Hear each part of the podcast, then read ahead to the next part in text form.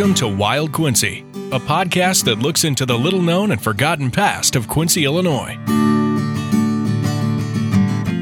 Throughout the years, Quincy has seen its share of tragic events. Large fires, tornadoes, and floods are just a few examples. But since the St. Francis School fire in 1899, the community has been fortunate that an event hadn't occurred with a large loss of life. On November 19, 1996, that unfortunately changed. The Baldwin Field Airport accident, next, here on Wild Quincy. Now, here's your host, Chris Ketters and Travis Hoffman. After a little bit of a hiatus, we are back for another episode of Wild Quincy. Travis, we had to take a little bit of time off, first of all, because it's the holidays. Happy holidays for everybody. Happy New Year, yes. Yeah, but secondly, we needed a little extra time to prepare for this big episode that we got coming up today. We'll tell you the details about that coming up in just a few minutes. But Travis, I'm so excited, as always, when we get a new Patreon member.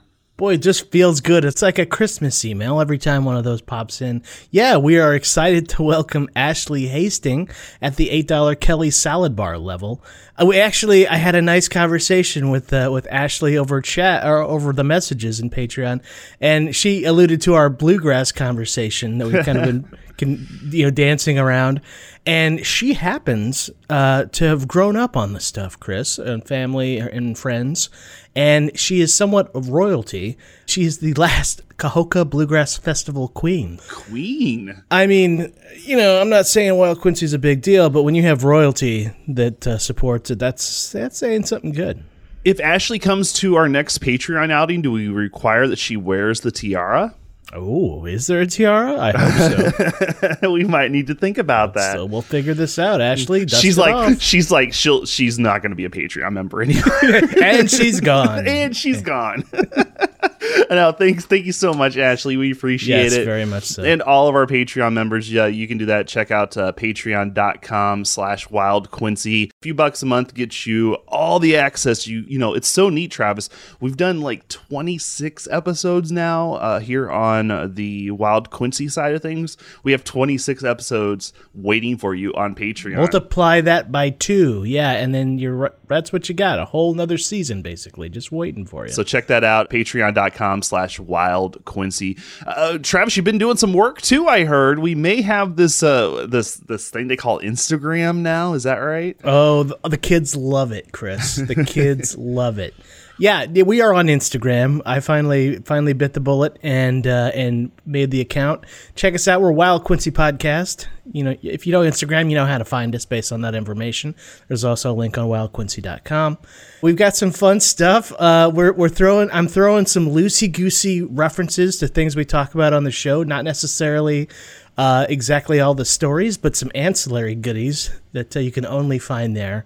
So go check it out. It's going to be fun, I think. And I'm guessing maybe, Travis, a couple days ago, you showed me some old pictures from us when we were little kids. Maybe those will pop up on Instagram at some point. They'll be making an appearance. Maybe not just exclusive to Instagram, but we'll get a few that are just exclusive Instagram shots. Yeah. So, well, trust me, we are as cute as a button. You'll want to see. Boy, what happened? What happened?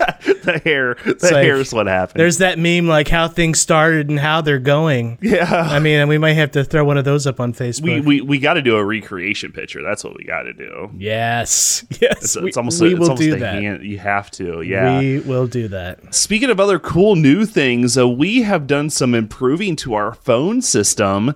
And Travis, you have that handy dandy number in front of you. But before you announce that number, not only can you now call that number, but if you want to maybe not use your voice and want to use your thumbs instead, now, Travis, you can text us at that number. Send us something. Yes, absolutely. Send us a voicemail or a text at 612-666-9453. We are longing for your call. We used to just harass you to send bumpers saying you're listening, which you still can. Absolutely. But we just want you to give us some comments. Talk to us. Text us. Tell us where we're crazy. Tell us where we're doing the right thing. Tell us where we're doing the wrong thing. It's better than talking to a wall. And yeah, and if you do that and say it's something that we think might need to go on, well, you might hear your own recording here on Wild Quincy as we'll play some of those back. So make sure to give us a call at that number. And one more time, Travis. 612-666-9453. That's 612-666-WILD. If you got your phone sitting right next to you, just go ahead and text it now and say hi. Let's just go that route. Just tell us hi. Just, you know, baby programmed steps into the phone. Yeah. We'll start slow. Tell us where you're at. Say hi. Say, you guys are awesome. Whatever. But yeah, do that. So again, check that out. And we appreciate any feedback. But Travis, it is time for the question of the day. All right. I'm ready. I'm coming in blind. So we'll see what happens. The question of the day is this. What is the oldest bank that is still in existence today? I'm going to give you some options in alphabetical order. You have First Bankers Trust, Mercantile Bank, State Street Bank, or Town and Country Bank. So again, the question is this. Chris, that's false because none of those are the answer. The actual answer is the River Bank. In existence today? The River Bank. The River Bank along the Mississippi River, the levee. Okay, I'm being a smart. I'm being a jerk. Go ahead and repeat the options. Chris. Yeah. You're like, oh my gosh, I got to find another question of the day. You shot me a look like, oh my gosh. I'm like, well, let's stop. We're done. Let me find another question. No, the question is this: oldest bank that is still in existence today. Is it First Bankers Trust, Mercantile Bank, State Street Bank, or Town and Country Bank? Travis will have the answer to that question coming up at the end of this episode. Yeah, we're gonna shift gears though, Chris. In a few moments, we'll be talking to former news reporter Matt Schmidt, who has firsthand knowledge about the 1996 tragedy at Baldwin Field.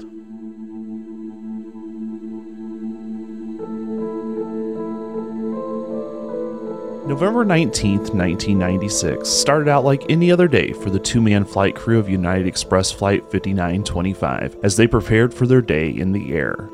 The one-day flight would start in Quincy and make an 8-leg journey, lasting a little over 5.5 hours in the air before returning to Quincy.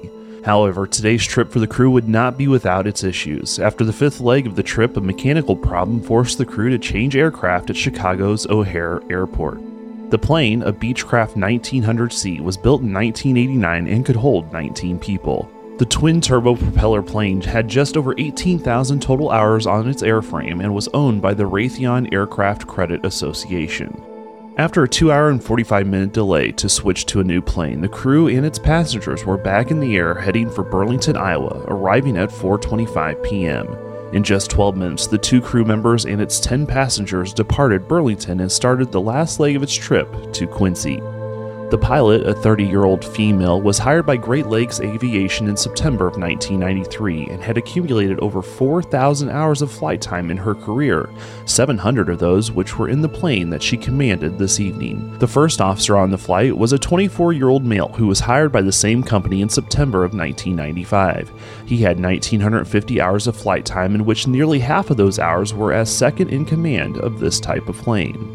In just 17 minutes after departing Burlington, the pilot stated over the radio that the airplane was just 30 miles away from Quincy and would be landing on runway 13. Since its first flight in 1947, Baldwin Field has seen countless flights coming in and out of the city-owned airport. The three-runway airport is referred to as an uncontrolled airport. This means that there is not an operating control tower at the facility. In most situations, traffic at the airport is light, but pilots are responsible for notifying all other pilots in the area of their intentions when taking off and landing at the airport. On the late afternoon of November 19th, the traffic was heavier than normal. That was evident at 4:55 as a female voice comes over the radio stating that King Air 1127D was taxiing out to the runway. A minute later, a second plane, a small 4-seat Piper Cherokee, also makes an announcement on the radio stating he was also taxiing to the same runway. The first plane, a 2-turbo engine Beech aircraft, can hold up to 9 passengers but was flying light that night with only the pilot and a passenger. The pilot, a 63-year-old male, was a retired commercial pilot. He spent 27 years with the TWA as a pilot. He was a former pilot in the U.S. Air Force Reserves and was currently a part-time flight instructor at Scott Air Force Base. The pilot had an impressive 25,000 hours of flight time, but only 22 hours in the plane he was commanding this evening. His passenger was actually a bit more than a passenger. The 34-year-old female was employed by Flight Safety International Airline Center in St. Louis and was a part-time flight instructor who primarily taught orientation and indoctrination classes to customers in the airline field. She held a commercial pilot certificate and could fly single and multi-engine planes. On this day, her logbook indicated that she had 1,462 flying hours, and although she was not considered the pilot on this flight, she was being trained by the pilot and believed to be in control of the aircraft. According to an acquaintance of hers, this was her first time flying the King Air. It's now 4:56, and the captain of the United Express flight once again made an announcement on the radio stating that they were only 10 miles away from the airport. 3 minutes later, at 4:59, the female occupant of the King Air flight announced they would, quote, holding short of runway 4 and that they would be, quote, taking the runway 4 departure.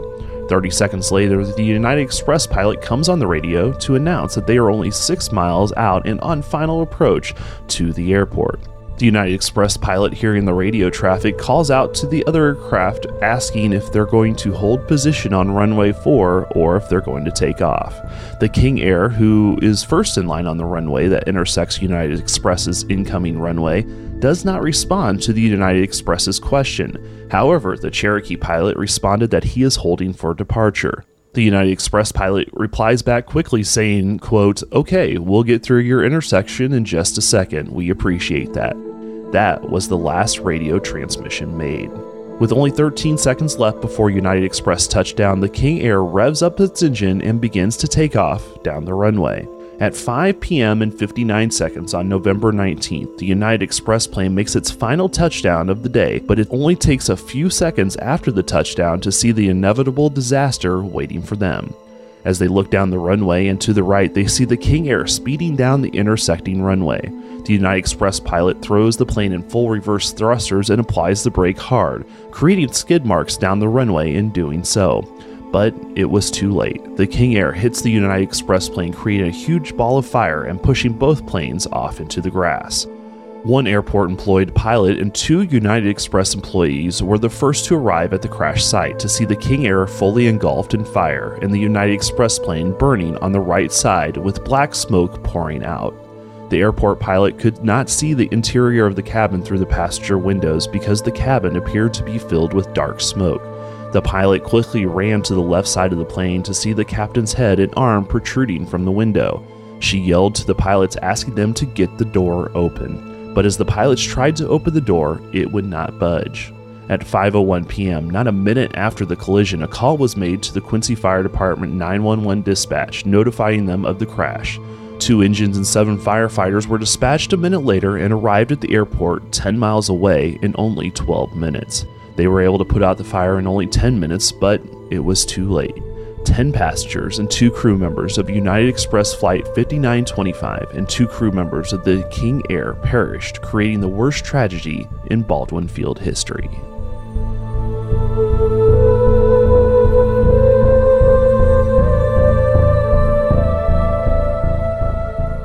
Not all parts of Quincy's past can be fun to talk about. There are tragedies. This is obviously one of them. Because of that, we don't want to just speculate. We want to talk to someone who was actually there at this event, who has firsthand knowledge and experience. And for that, we turn to Matt Schmidt, current development director at the Salvation Army. Matt's been a staple in the Quincy, Illinois news landscape, both with KHQA for 11 years and WGEM for 7 years. Matt Schmidt, welcome to Wild Quincy. Thank you. Thanks for asking me to be a part of this. We've talked to you a little bit about kind of the background before we got started here and gave people kind of information on the things leading up to it. But your turn here kind of jumps in right after all this happens. And let's start out by just kind of getting an overview. Give us a feel for that night. Give us exactly what happened in your world leading up and leading into that night. Yeah, by far and away, this was the biggest news event of my my career in Quincy. I had only started KHQA in June of that year of '96, and as a new reporter, getting used to things, you were usually there late. Sometimes you had to be live on the 6, and you had to do recuts for the 10 o'clock news or the morning news. So rarely were you out of there by 6:30. But this night, I remember I was home before 5. Everything was done. There was nothing else to do. They said, go. They didn't need me for the 5 and 6 that night. So I was home, but I wasn't home but a couple minutes, and the phone rang. And for some reason, I didn't pick it up on the first time, because back then it wasn't cell phones. They couldn't just get you. You had to get the landlines. But so finally, I picked it up on the second try. It's like, yeah. And they're like, you need to get back. We've had a plane crash at Quincy. Wow. And your first thought is, are you kidding me? You know, but like, no, you got to get in here now. Luckily, I only lived 5 blocks from the station at the time, but KHQA at the time was on the 10th floor of the WCU building. So you had to ride the elevator up, you had to get your equipment, and you had to ride the elevator down, then you had to walk down the basement to the parking garage to get the car. I mean, this was not a in and out process. So by the time I'm doing all this and getting back to the station, our anchor at the time, Brian Bolter, and a studio operator, Diane Tooley, were sent out just to see what, just get out there. And they grabbed a camera, and they'd already hit the road. They actually got to the airport before the fire department did, because at that time, as you've mentioned, there's no on-scene firefighters. So they were on the tarmac, and the video you see when the firefighters are finally dousing the airplanes with the foam and stuff, that comes from Diane being right there. So KHQA was first on the scene, first to report what was going on from there. So by the time I got there around, I would say it was probably by 6, Brian was already doing the main reporting, and then I started to pick up the auxiliary stuff as people came in. But obviously, it was chaos for those first few hours as people tried to grasp what had just happened. Yeah, and it's funny that you bring up Brian. We were talking a while back. We were doing an episode on Quincy on TV, and one of the things was Chad Douglas actually gave us a VHS tape from a morning show that he did from back in the flood of '93 when CBS morning show was in Quincy, and ironically they were looking back on the different anchors that were in KHQA, because it was a big anniversary that year. And he was interviewed on that VHS tape talking about how significant the airplane crash was. And I'm sure it was no different for you from that perspective, is that it had to be, especially for, it sounded like, what, 6 months you were there at KHQA. So you're a young reporter, a young employee at the station, and that had to have been kind of a shell shock for you. Oh yeah, I mean, it definitely the biggest tragedy of any sort that I had covered to that point. I'd been in Southern Illinois for a couple of years, and that was as a producer there, so I was never out in the field much. So this was the first field experience of anything of this magnitude that I can remember. But so yeah, you get to the scene, and granted, this is November, so it's pretty dark already at 6 o'clock, even with the airport and runway lights. And if you can picture where the runway crosses, so if you've ever been to the restaurant out at Baldwin Field, you can see that intersection from right there. So it's not terribly far from the main terminal, but yet by that time, the flames are out, it's dark, and there was not much to see in the dark. So a lot of it was just grasping what was happening. And so I remember my job was just stay there all night, because I don't remember there being official news conferences, but I think there were updates throughout the night, like, oh, okay, at 1:30 a.m. we'll try to update you. At 3:30 we'll try to update you. So you just had to be ready for the 6 o'clock morning show. I mean, obviously there was some chaos going on, but it was by the time that, and again, we talked, when I explained it earlier, that, within 10 minutes of the fire department getting there, the fire was already out. I mean, so were you getting updates pretty quickly being out there, or was it something that it seemed like it took a while? And then secondly, who was doing the updates to begin with? It's a city airport, so the city was in charge, and the airport manager at the time, I can't think of his name offhand. I don't want to say the one that comes to mind in case it's not correct, but I do remember the gentleman had a speech impediment. And so in an event like this, he probably wasn't who you wanted front and center updating news. So, so a couple times he tried to, but I know the city by the morning show, somebody else had taken over that duty.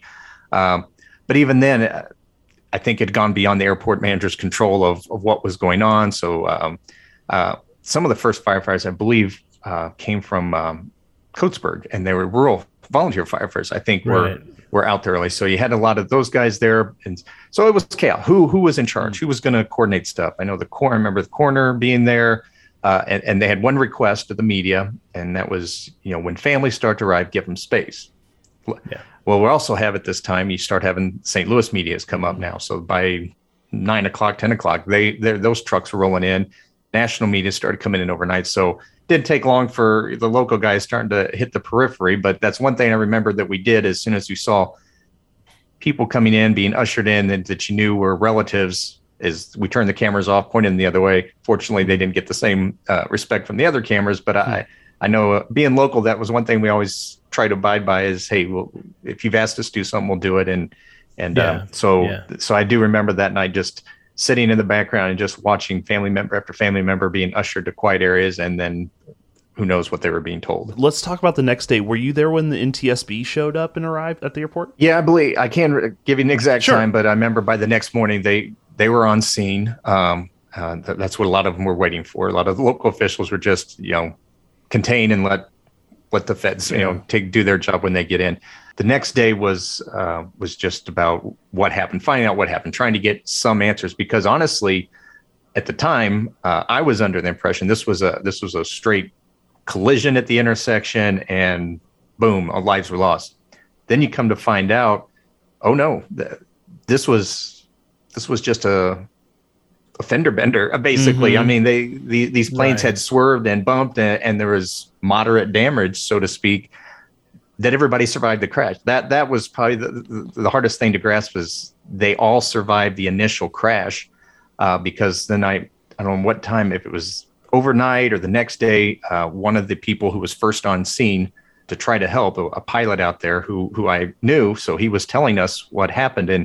And when I heard him say that, oh no, when we got out there, the female pilot was poking out the window, help us, mm-hmm. get us out of here, because apparently the door's jammed, so they can't get out the main door. And so basically they died of smoke inhalation and burns. It was hard to understand that. That sense of tragedy is just so hard to process.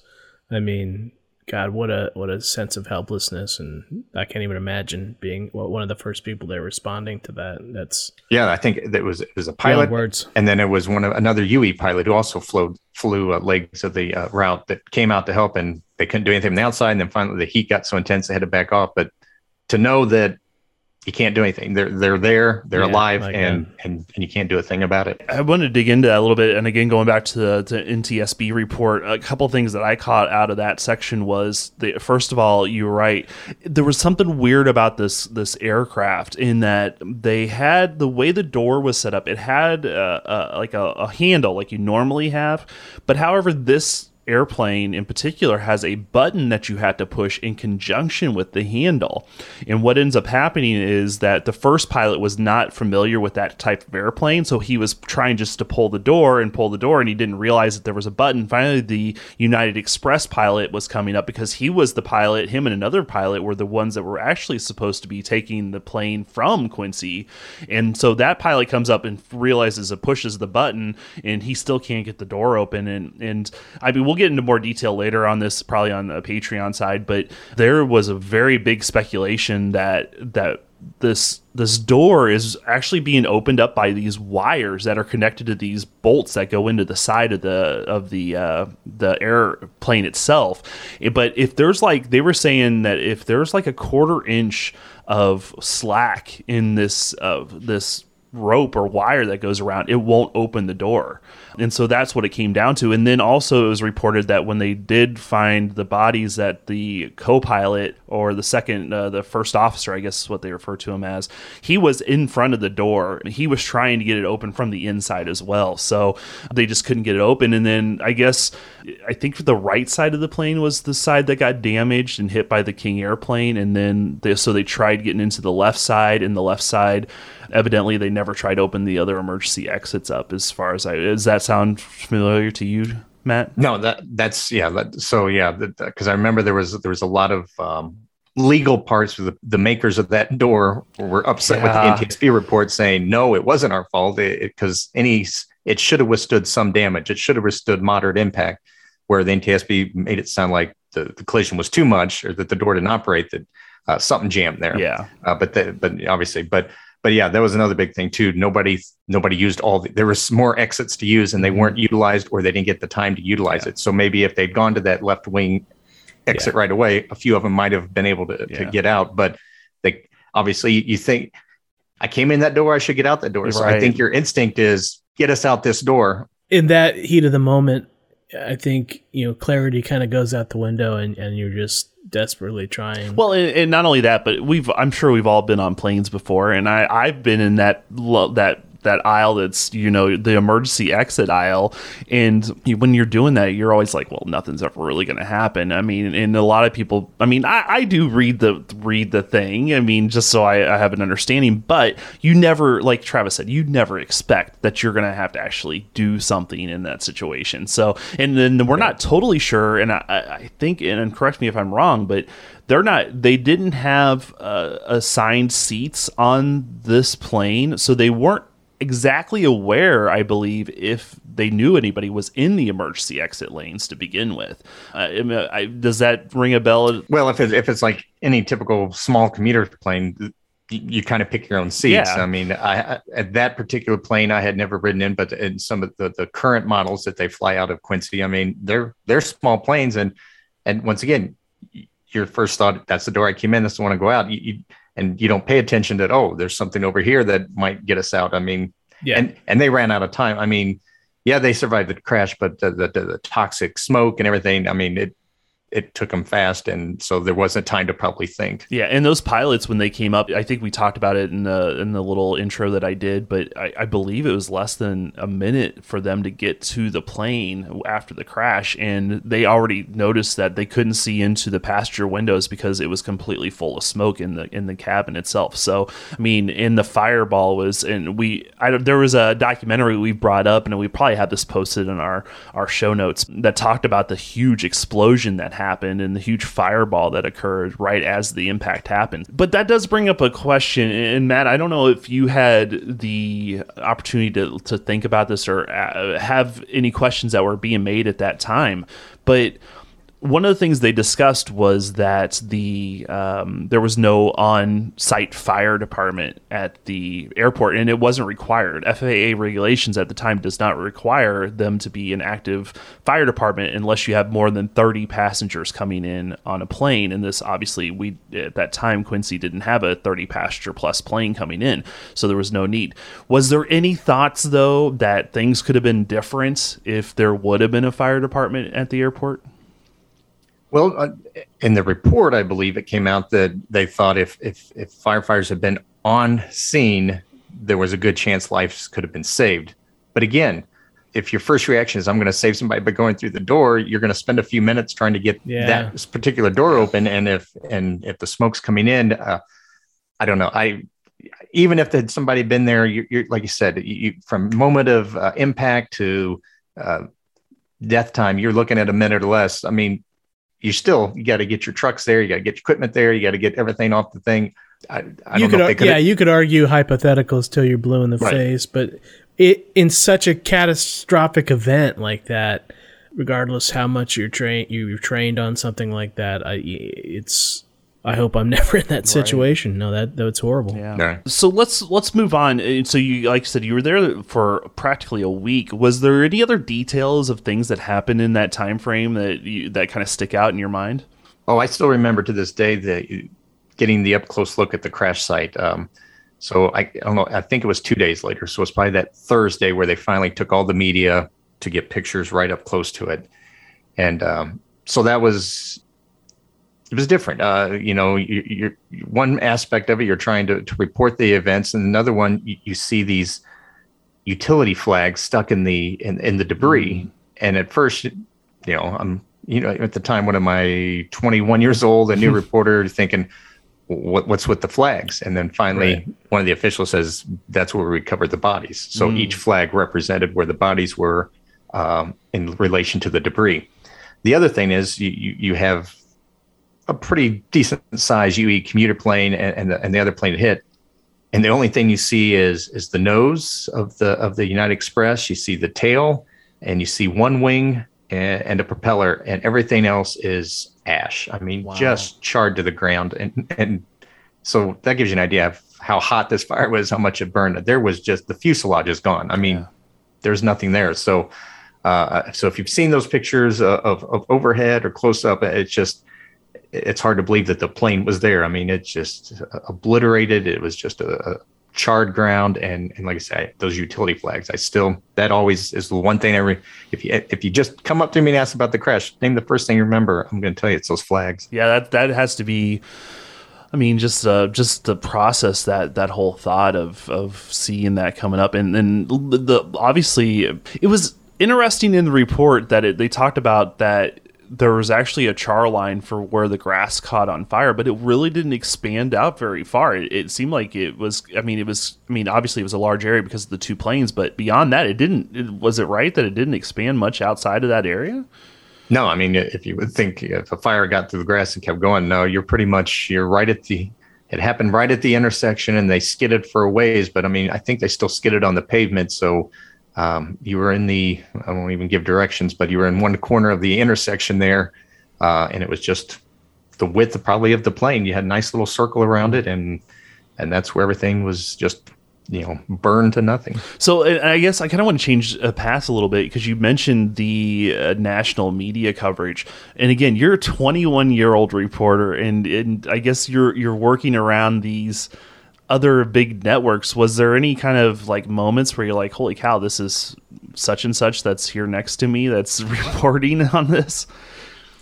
Yeah, I remember at the time because, you'd want to watch what the national news was, and being a CBS station, you want to see who is there from CBS. And I couldn't tell you at this moment who the reporter that got assigned to it. But at the time you're thinking, well, where is this going to play? Obviously CNN was there, but I want to say it probably led national newscast the next night or was pretty high up there, but every major network was represented. Cable news, obviously CNN had taken off, and the other news entities hadn't really grabbed hold yet, but St. Louis was there. We were close enough in proximity, so they were there with all of their media people. So there was a huge, so when they had news conferences, you had quite a few people in attendance. So what was the final steps in like kind of getting to the end of the road for you guys? It happened and you had a few days, but I mean, you said you were there for a week. So what was kind of leading on that? Was it just more press conferences and things like that going on throughout the week? All day, I remember, so after the morning show, on Wednesday morning, I think I did go home for a little bit, grabbed a nap, and then had to get back in the afternoon, do some coverage for the evening shows. Thursday, the big thing obviously was going out and seeing the site and reporting on that. And then Friday was kind of just the wrap up of things. I think a lot of the national tension obviously had gone away after the first day or two. So Friday was just kind of things are settling down. I can't remember when the airport reopened, but I think it was at least a week before it was able for flights to come in again. After that, I only spent the one night. I was able to go home after the rest of the nights, but every story was nothing but airplane, a disaster for that whole week. And I wish, I don't even know if I had that newscast saved anywhere, but I'd be interested to go back to see what all the additional stories that we covered besides crash. Because anytime you have a major event, there's always those auxiliary things of, how's it affecting this? How's it affecting that? And so forth. So I'm sure it always takes a while to get back into the mundane stories again. But and we did I remember, obviously always do the anniversary stories. You can't be in news without anniversary stories. But after 1 or 2 years, I don't remember it ever being a big deal. And I don't hear people talk about it like you think they would. Like, oh man, can you believe it's been 25 years since the plane crash? You had to think about it. There's just a lot to unload, and we're definitely gonna dig into it more in our Patreon. But Matt, is there any other specifics with the accident itself? Is there anything else that kind of sticks out that you wanted to hit up on?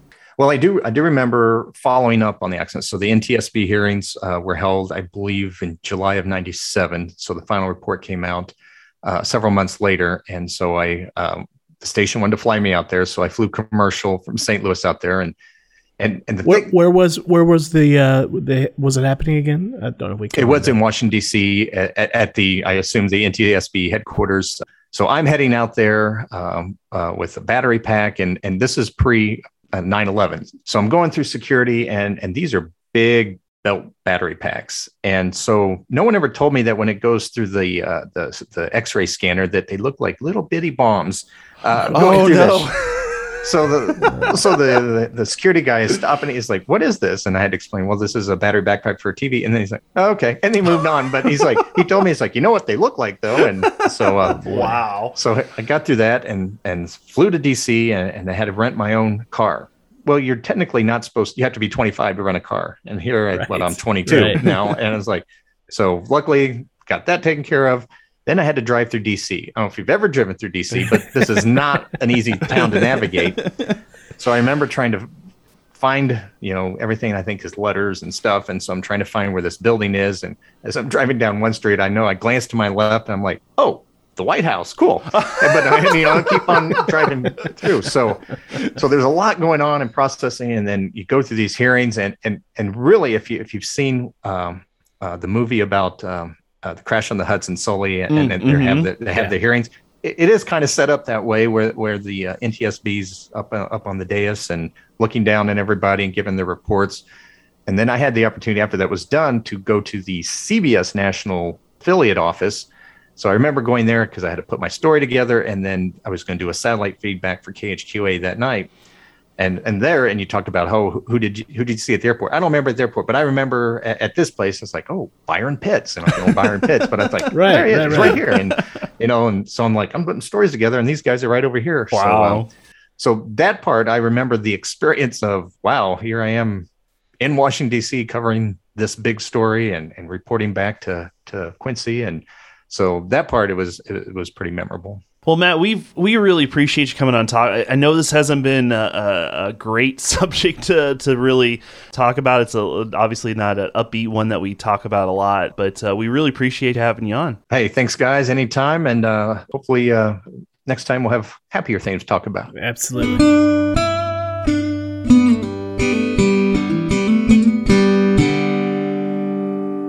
Thanks again to Matt Schmidt for visiting with us today on Wild Quincy. Travis, I think we'd be remiss if we didn't do a few things before we wrapped up this episode. And one of those very important things I think we need to address is the fact of who those victims were in this accident at Baldwin Field. And I believe you have that list in front of you. Right, Chris. The list of those unfortunate souls who lost their lives that day goes as follows.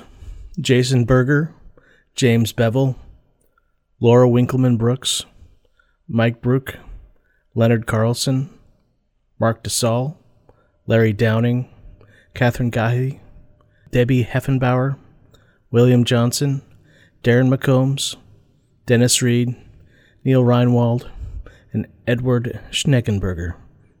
If we remember anything, let's be sure we don't forget the loss of human life that happened on that day, Chris. Yeah, Travis, and that actually brings up an interesting thought that you had after we've started first researching this, and I think it was you that brought up the question of what about a memorial, and we both got to looking after you brought that up, and it doesn't look like there's much of a memorial at the airport. What's your thoughts on that? You're right, Chris. The only thing that I was able to locate is that there's a plaque on I think it's going towards the bathrooms down the staircase, where it's a memorial to just Darren McCombs. I believe he was the co-pilot of one of the flights, and it doesn't mention the crash, but more just a tribute to him, probably from a friend. But from the actual list of passengers and the event itself that took place, to the best of my knowledge, there isn't anything. I'd love to be proven wrong. What's your thoughts on having a memorial of like a tragic event at an airport? Do you think that's just a faux pas, Chris? I mean, what do you think? Well, I got to looking at some other airplane accidents throughout the United States, just doing a search of like memorials. And obviously the first ones you're going to come up with are none other than the 9/11 memorials, the Pennsylvania one and things like that, obviously New York City.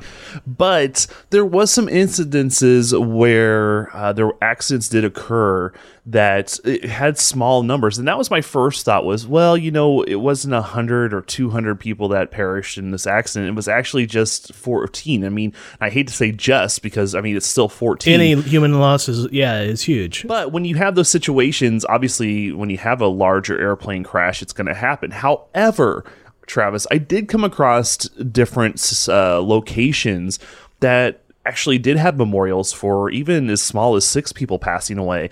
So I do question a little bit. Now, one of the things I wonder about And I guess I get it, because, you know, we've talked about this. We've both flown out of Quincy before. Right. You don't want to be thinking about airplane crashes when you're getting on an airplane. Absolutely. But on the other hand, I think there's some ways that and this is still something doable. And I, you know, I don't want to get a soapbox right now, but I think this is a great opportunity to do something along those lines. Quincy is a welcoming town. They've always been welcoming to anybody, and that includes guests or people that just come to visit.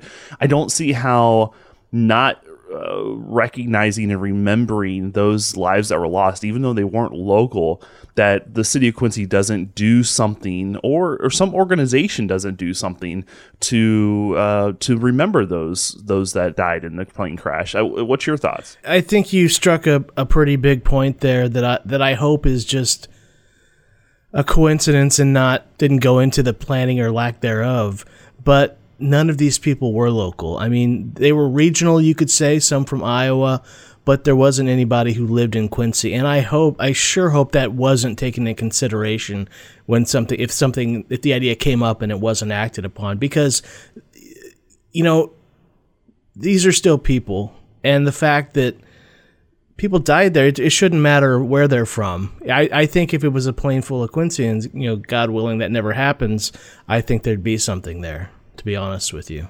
Exactly. That's exactly what I was just thinking. I'm kind of playing a little bit of a devil's advocate here. If it was an unfortunate event where it was like a ton of Quincy people that it happened to, there would be a force involved. There would be a backing force to make sure that something like that happened. You're not getting that because, again, all the family members of these lost lives are not local. So there's not going to be that some entity that is pushing. So I guess if I want to, again, get on that soapbox for a minute, I think, you know, as listeners of this podcast, as hopefully fans of this podcast, maybe it's the time to have a discussion about that. I don't want to try getting too pushy in this, but, you know, I think this is something, especially with it being the 25th anniversary just a few months ago. Right. This is the time. And I think, you know, Quincy has always, as I said, been a welcoming community, and this shouldn't be no different. And I get it that you don't want to have something as you're going through, you know, the inspection stuff when you're getting all your bags checked and all that. I can get it that you don't want to think about that, but, you know, there's a good opportunity. Baldwin Field is a very large facility. It would be very easy to put a limestone memorial, something simple and elegant that's not right maybe in a heavy traffic area, that just that's just somewhere for, Say families came back to grieve. I mean, there's nowhere to do that. You can't actually get to where it happened because it is on the runway. So why not pick an off-the-beaten path? There's a lot of nice little nooks and crannies. It's very pretty out there. Just some kind of, you know, just note that, you know, this happened. You know, we remember these people even if they didn't call Quincy their home. I think, Travis, we're going to do our part in trying to see if we can make something like this happen. I mean, again, we're just here to tell the story, but, you know, this one hit us, and especially it hit me reading, and I told you, Travis, I started reading the NTSB report at like 11:30 one night, and finally like around 2:00, I was like, I better go to bed. Right. Because it was there's so much information. There's so much that I didn't know from back in that time frame. So again, we're just a podcast, but we're going to do our part, and we hope that you can help us and do your part as well. You know, mention to it. If you know you're a city council person at Quincy, if you know the mayor, you know anybody that, you know, might have some influence, you know, might mention to it. It might be the time. And it is the time, for that matter, to go ahead and let's do that. Let's get some sort of memorial in place, and let's do what Quincy does best, and you know, welcoming and remembering those that we've lost. So, all right, I'll get off my soapbox, Travis. No, absolutely, Chris. You know, there's a person in Quincy, an older person in Quincy, who I had the pleasure of knowing. This person had this mantra that said, "I used to sit there and wonder why somebody didn't do something. And that's when I realized I was somebody." Mm-hmm. And with enough people, you know, there used to be this pass the hat mentality that everyday people could accomplish a lot if they pass that hat and they throw it around. Like, you look at GoFundMe now these days.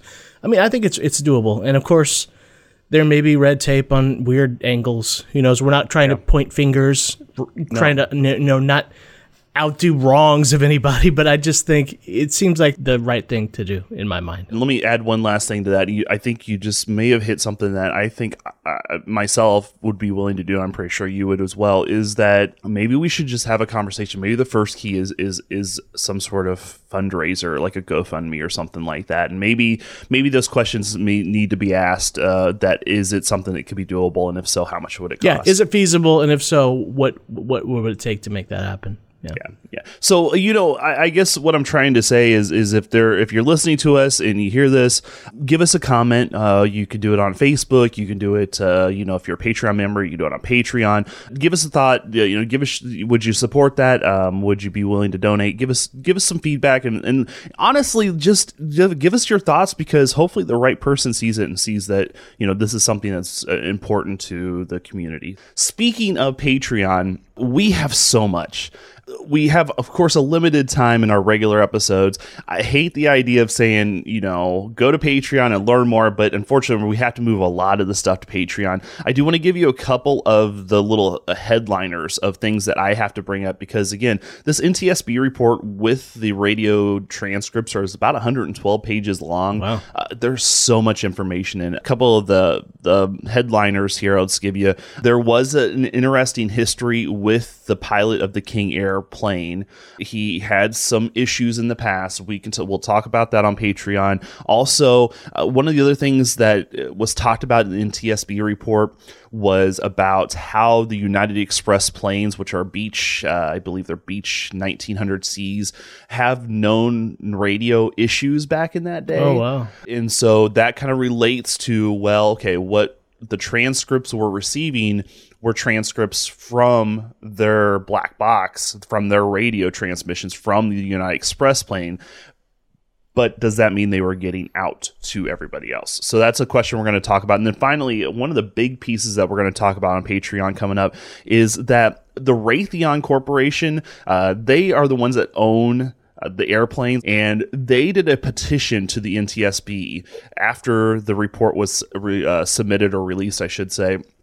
And there was a lot of questions and a lot of controversy. You could feel they were trying to work their way around, trying not to be sued.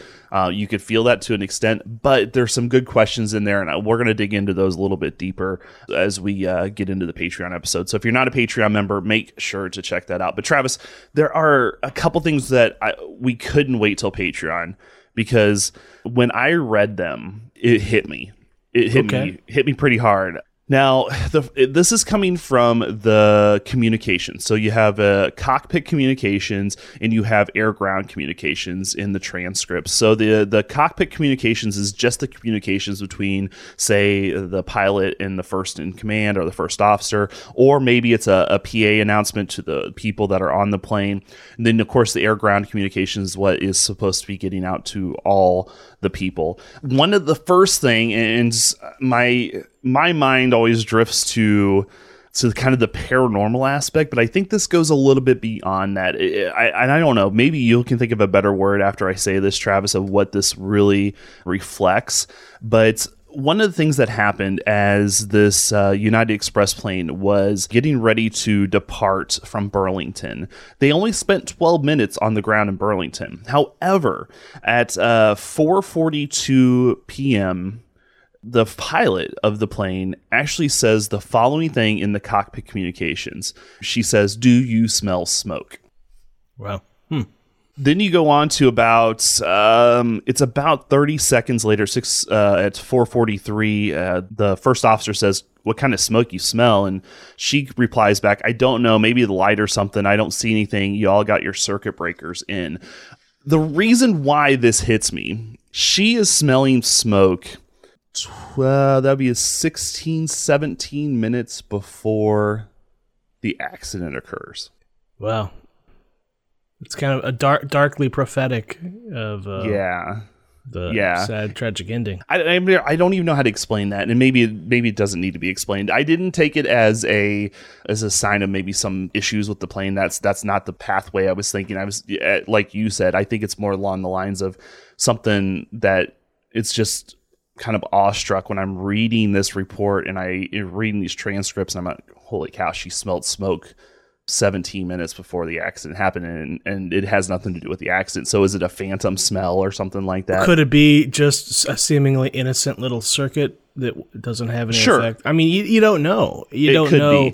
You know, a butterfly flaps its wings in Africa, and you know, and you've heard that whole saying. And no, we're not speculating that it was an issue with the plane, but they didn't have a lot of evidence at the end because of the horrific fires to really do that level of investigation. So just that darkly prophetic phrase, "Do you smell smoke?" It's just, wow. And chances, you know, this could happen. God forbid it ever did. It could happen 10,000 times again, and that situation would never happen. To where, you know, what's the chances of them smelling smoke in general? So that was something that really just hit me. It hit me in a weird spot. Another thing that hit me, and this, I'm actually having a hard time even talking about it right now, is the accident happened right at 5 p.m. It's just actually a few minutes right after 5 p.m. that it happened. 5 minutes before, as they're getting ready, they're actually about 6 miles out from Quincy at this point in time. The pilot says something else, and this is something that Travis, I'm going to let you do the explaining. I'm just going to read it. It's 4:54 and 56 seconds. The pilot says, "Look at that sunset, man. That's gorgeous." It's such a juxtaposition of just taking that moment to appreciate just a natural wonder like that, when that turns out to be one of the last things you observe. And they say you should always take more time to stop and smell the roses, and if that doesn't put an exclamation point on that phrase, then I don't know what does. That is a look at the unfortunate incident that happened in November of 1996 at Quincy Regional Airport, and we'll have more after this on Wild Quincy.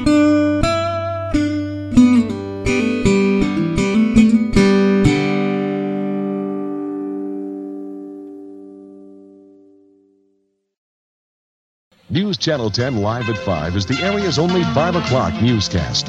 Each day, Les Sachs and the area's #1 news team gather the top stories of the day to bring them to you first. You'll see the area's most-watched weathercaster, Corey McCluskey, with First Weather. Plus, you'll see the latest regional news you won't get anywhere else. WGEM News Channel 10's Live at 5, the only 5 o'clock newscast in the tri-state area. News Channel 10. Where more people get their news than any other source.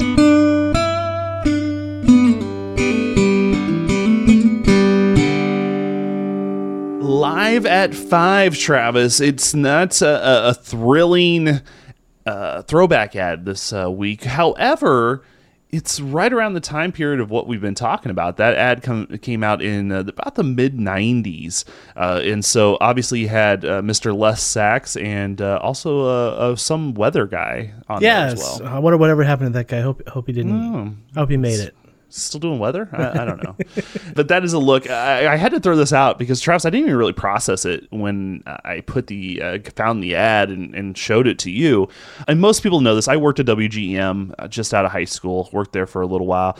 I not only did radio stuff, but also I did camera work. I think we talked about that in the Jennifer Windling episode. That's right. That might have been more bonus. Well, we had it as a bonus episode. Yeah. About it. Yeah. But so I remember doing the camera work for Live at 5 back in the day. And so it was in a different corner. It was really kind of neat how the studio set up, because one corner was Live at 5, one corner was the weather place, another corner was like the 6 and 10 and morning show desk, and then he had in the other corner you had the green screen for the weather.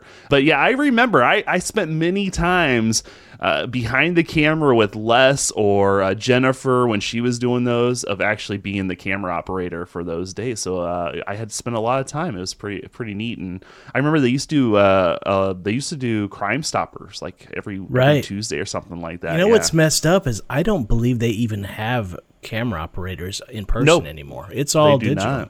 It's all remote controlled now. Yep. Yeah, you'll be in the production room, not even in the same room now. Yeah, and there's probably not even an employee for it anymore. It's probably just the producer doing it. Yeah, but you're right. Yeah. So that is a look at Live 5. That was the first 5 o'clock newscast, and it was pretty neat because we would always watch it. It was always on. I think the competition was Wheel of Fortune at that time, or no, Jeopardy. Jeopardy was on at that time on KHQA. Yeah. Live at 5, just the how that comes off the tongue is boom. That became perfect. That's the epitome of the news. If you're like, let's turn on Live at 5. It's not turn on the news. Live at 5, boom, boom. That alliteration is just, yeah, that's money right there. Thank God it wasn't like 5:30. Or you could do more at 4. Live at 5:30. Or at 6. I mean, that's just the news at 6. Yeah. 7? Yeah. I can't think of a good rhyme for that. I don't know. Hey, Travis, are we ready to knock out this question of the day? I don't have a good feel for it, so I'm not. I don't have high expectations, but lay it on me again. Maybe I'll have an epiphany here at the 11th hour. All right, here we go. So here's your question of the day: the oldest bank that is still in existence today in Quincy. Okay. Here's your list: is it First Bankers Trust, Mercantile Bank, State Street Bank, or Town and Country Bank? Travis, your thoughts? My guess all depends on if it's on a technicality of a slight name change of a different entity. Okay. But I believe State Street Bank is the first. Is that your final answer? Yes. You would be correct. Was it State Savings and Loan? It might have been. Okay. Yeah, it may have been, and I apologize. I didn't keep the stats up. I went to their website. Look, they first came to Quincy in 1890. Oh, they were early in the door, yeah. Yeah. However, I did find, unfortunately, Town and Country Bank didn't have a start date for when they started, but right. I can tell you the other ones. Mercantile Bank in Quincy was 1906. So they weren't too far behind. About 16 years later, and then First Bankers Trust was actually 1946. That's some good longevity though overall. Yeah, so State Street Bank is the oldest bank that is still in existence today in Quincy. That's not beside a river. That is not the Quincy River Bank. That's right. such a dork. Travis, we talk about this not because we are trying to get a mortgage for a house. Already did that. That's podcast. Done. Well, you might soon, but that's a whole other story. Maybe. But we're doing this for another reason because, Travis, next episode, we are going to dive into something that I've wanted to practically since we've started this podcast. Really? We are going to talk about robberies in Quincy, and specifically bank robberies. There's a few that if you are maybe older than 35, there's a few that you remember in the Quincy area that made national headlines. Grab the Dillinger, tell your Bonnie, tell your Clyde. It's going to be a fun time. We're going to hit it from early to modern. It's going to be fun. This is going to be a fun one where we're both digging into the research, and those always turn into fun episodes, Chris. There's so much. I told Travis, I was like, all right, Travis, you take everything before 1900. I'll take everything after 1900, and we'll see what we come up with. That's right. No, it should be a great episode, and I look forward to it. To hold everybody over, just to reiterate, check out the Patreon episode. We're going to dive into a lot of additional details we didn't have time to get into today about the tragic event at the Baldwin Field in 1996. Anything we're forgetting, Chris? I don't think so. I think we're pretty much set to go, so we appreciate you listening. And for Travis Hoffman, I'm Chris Ketters, and you've been listening to Wild Quincy. We'll catch you guys next time. Take care, everybody.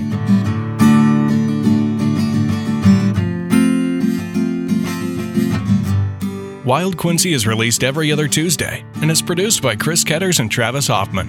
Sound design by Downdraft Sound and Editing, and music by Travis Hoffman Music. I'm Bo Beechcraft, and thanks for listening to Wild Quincy.